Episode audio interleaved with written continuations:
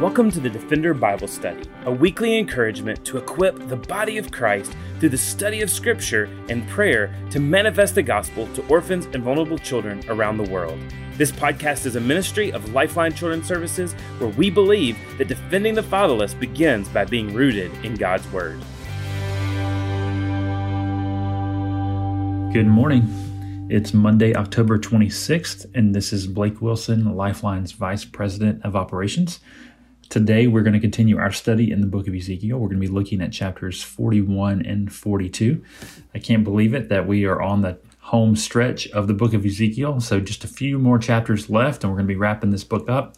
Um, and, and I would probably say it's fair to say if I ask somebody to tell me what they've learned through the book of Ezekiel so far, is uh, they would probably say something to the effect of, I understand God's judgment and God's wrath um, because we've seen over and over again the Lord's wrath um, come down on the people of Jerusalem because of their withdrawal, because of their um, their sin and their acceptance of sin, and how they have just um, moved the presence of the Lord out out of the city. So we've seen this over and over again in the book of Ezekiel.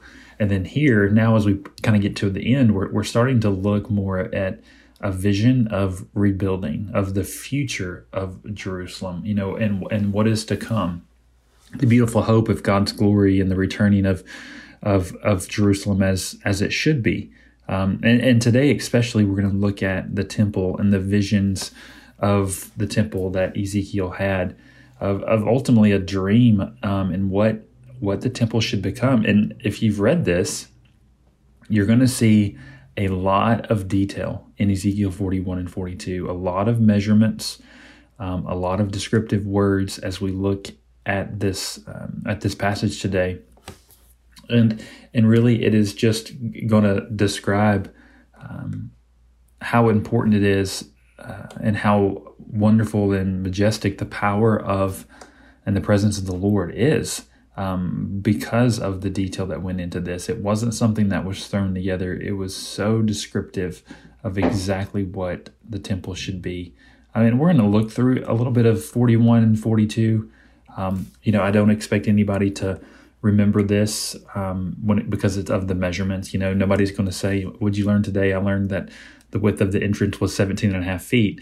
Um, that's not it. I think we can learn a lot from this and some application as we as we wrap this up towards today. So a couple things I just wanted to read through 41 and 42 a little bit, and that's just to look for the importance of the the detail, the importance of the measurements and the intricacies that um, Ezekiel writes here, um, and and how uh, how this was so detailed to every quarter of an inch, to every carving that was on a wall to the materials that were used.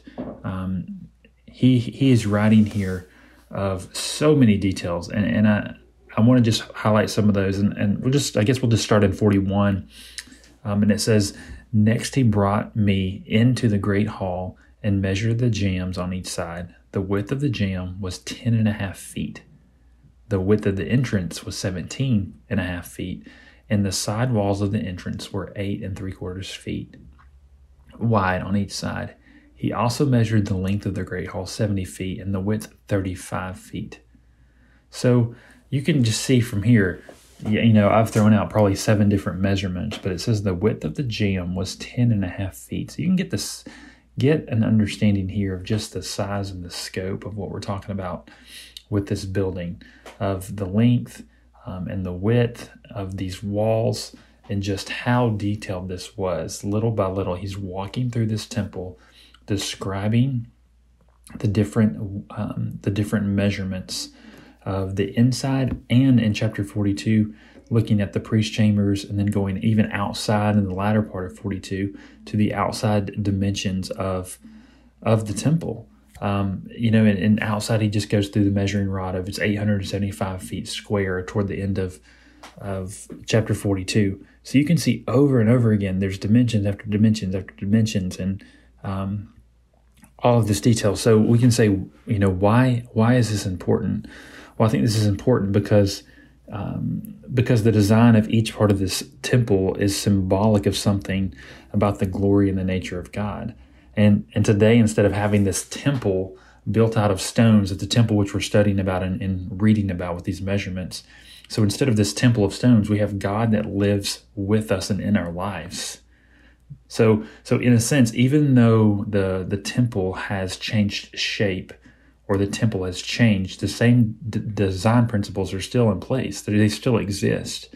You know, when the ancient Israelites looked at the temple, it pointed them to God. So, how is our temple, our body, how are we pointing other people to Christ?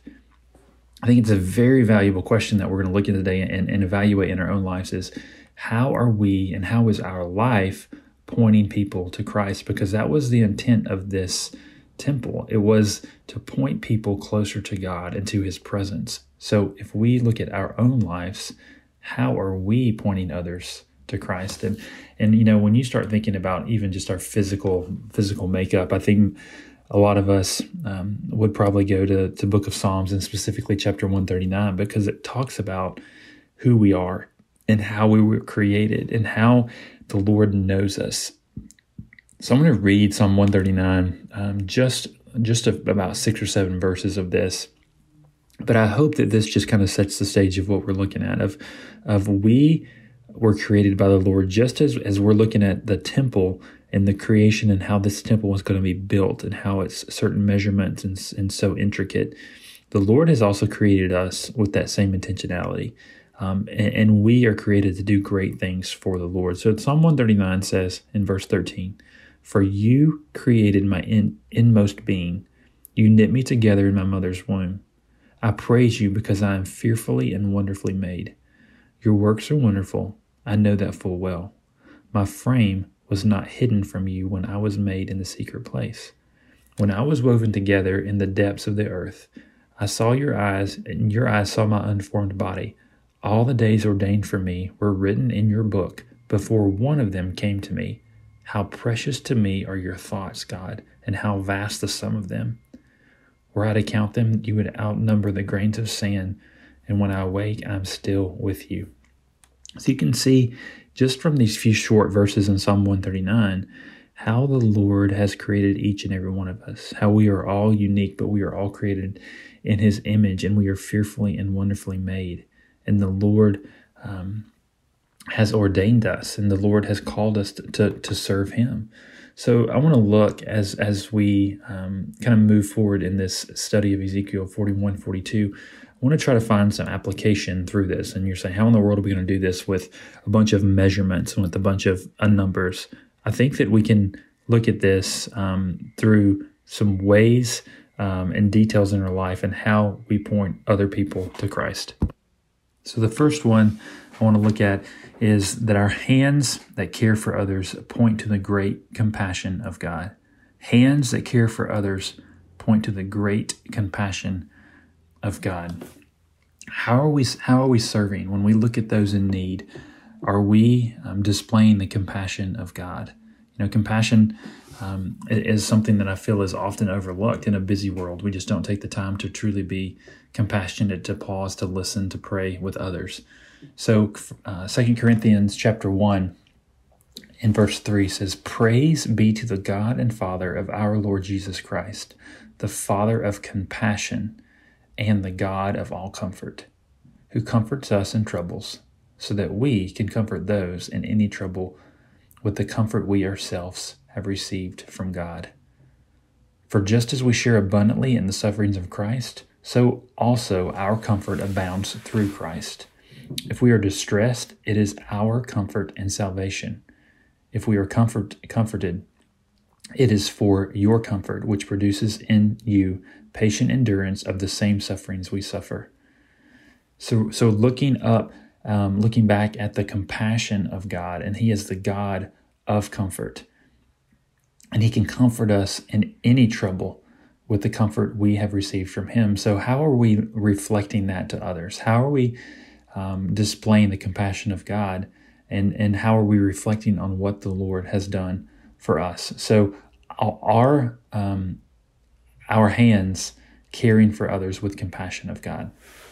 Secondly, I want to I want to look at our eyes. Um, do we have eyes that see the problems going on in the world and refuse to ignore them? Do we point um, to the justice of God? So, do we have eyes that see problems going on in the world and we refuse to ignore those problems? Um, and that points to the justice of God. You know, it doesn't take a lot to look around the world we live in and um, and, and see the injustice happening. You can't turn on the news um, without seeing it in our own nation, um, seeing it around the world. Injustice is something that's happening um, all around us. But when we refuse to ignore that and, and we um, step in, that is a display of the justice of God because He has He has put this this desire in us um, to to work toward justice. So uh, uh, Isaiah one seventeen is a verse many of you I'm sure know. Um, it says, "Learn to do good, seek justice, correct oppression, and bring justice to the fatherless, and please, sorry, and plead the case of the widow." Um, you know, are we seeking justice? You know, as a, as a ministry, we are serving the fatherless. We are restoring families. Um, how are we doing that in our day to day lives? Micah 6 8, what does the Lord require? But for you to do justice and to love kindness and to walk humbly with your God. Justice is mentioned over and over throughout the scripture, and we've also read about that in the first parts of Ezekiel, you know, in the very in the very beginning, really up until this point, we've seen the justice of God. Um, so when we see justice, are we stepping up? Are we um, are we acting toward that? So the first one was hands that care for others point to the compassion of God. The second one was eyes that see the problems going on in the world, um, and and we are prompted toward justice and action. And then thirdly, a mouth that speaks what is right and good points to the truth of God. A mouth that speaks what is right and good points to the truth of God. Philippians 4 8 says, Finally, brothers and sisters, whatever is true, whatever is noble, whatever is right, whatever is pure, whatever is lovely, whatever is admirable. If anything is excellent or praiseworthy, worthy, think about such things. Because it's so easy for us to maybe um, do actions, you know, to, to see uh, injustice and act on it, or um, to, to see somebody hurting and have compassion. But what are we doing with our mouths? Are we speaking the truth? Are we opening and, and uh, intentionally sharing the gospel with those around us? So, how are we being intentional in sharing the gospel and speaking truth? Um, and then, lastly, a heart that feels for others and reaches out to them points to the wonderful love of God. A heart that feels for others and reaches out to them points to the wonderful love of God.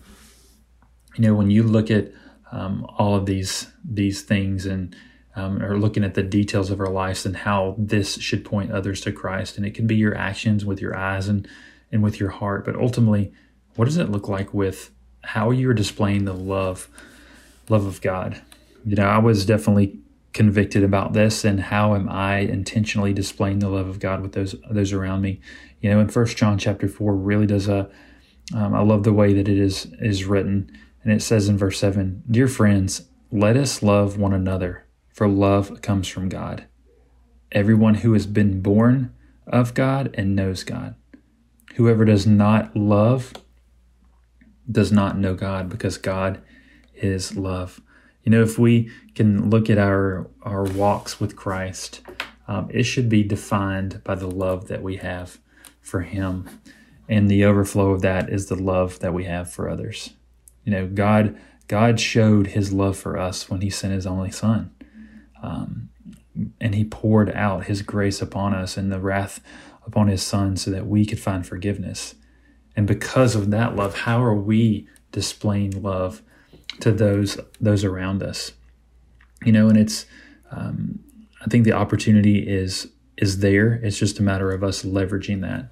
So so how how are we using the details of our life to point others others to Christ? You know, this this temple was built with intricate design.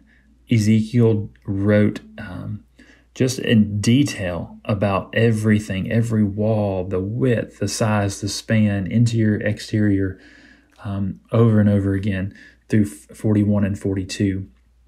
But how are we using our temple, the, the, the, the temple that the Lord has given us, to manifest the gospel? How are we showing this to the world that we live in? And how are the details of our lives pointing others to Christ? You know, do they see the compassion of our, of our Father? Do they see the justice of our God? Do they see the truth of our Father and the love that only comes from Him through us and our daily interactions? So I think, you know, often it's easy just to go through the motions, but I would just say take today's message and today's Bible study to really evaluate your temple. What are you doing with the temple that the Lord has given you? Because you have the you have Christ in you how are you using that to further the gospel and to share the hope that you have in your soul? So, as we wrap up our time today, we're going to be um, spending some time in prayer. Um, today, we're going to be praying for the country of Romania, um, specifically for the Lord to bring missional minded families to Lifeline. Um, we need Romanian families to be able to uh, adopt and to to minister to these children. Um, you know, we also um, we want to pray for the government. You know, we want to be able to to pray for um, the the national authority of adoption there. Um, just that the Lord will continue to allow us to develop strong relationships. Um, and for our communication to be clear, we don't want anything to get lost in translation. So, we also want to pray um, for the president of the ministry there, um, and just pray for the relationship to to strengthen. Um, as obviously she is the one making those decisions. So as we interact with the government and the adoption authority there in Romania, may those relationships um, deepen. And then also we just want to pray for our team um, on, on, the staff that focuses on these programs through um, through adoption, through unadopted, as we continue to minister to the country of Romania. Um, just pray for those relationships to deepen. And then also, um, just grateful that we are continuing to see fruit um, grow and, and, and our staff have intentional gospel conversations with our Romanian team. So let us close out our time today in prayer. God, we are thankful for your word. Um, and Lord, sometimes it's easy to look at books and chapters like Ezekiel 41 and 42 and and just skim over it. But God, may we understand that there are no mistakes in your in your word. God, that everything has a has a meaning. And God, that this book is these chapters are full of symbolism of who you are. God of your love and of your justice and of your truth. And God, may we dwell on that as we serve you this week. God, we're grateful for the opportunity to um, serve and partner with Romanian families and with government officials. And God, we just pray that you continue to use our team to speak truth and the hope of who you are in all of these relationships. God, whether it be with, um, Lord, a, a new family, whether it be with a government official or maybe a missionary there on the ground. God, use us to just to be your hands and feet. God, may others see your your glory through us and and even as we study today, Lord, may, may our temple be a true reflection of who you are and what you're doing in our lives. So, Father, we love you and we thank you for um, drawing us here and allowing us to serve one another. These things we ask in your name. Amen. Thanks again for joining us for the Defender Bible Study. If you enjoy making this podcast a part of your weekly routine, we'd love for you to take a moment to subscribe, rate, and review the Defender Bible Study to make it easier for more people to find. For more resources and information on how you and your church can partner with Lifeline, please visit us at lifelinechild.org. Follow us on Facebook, Instagram, or Twitter by searching for Lifeline Child. You can email us directly at info at lifelinechild.org. We look forward to seeing you again next week for the Defender Bible Study.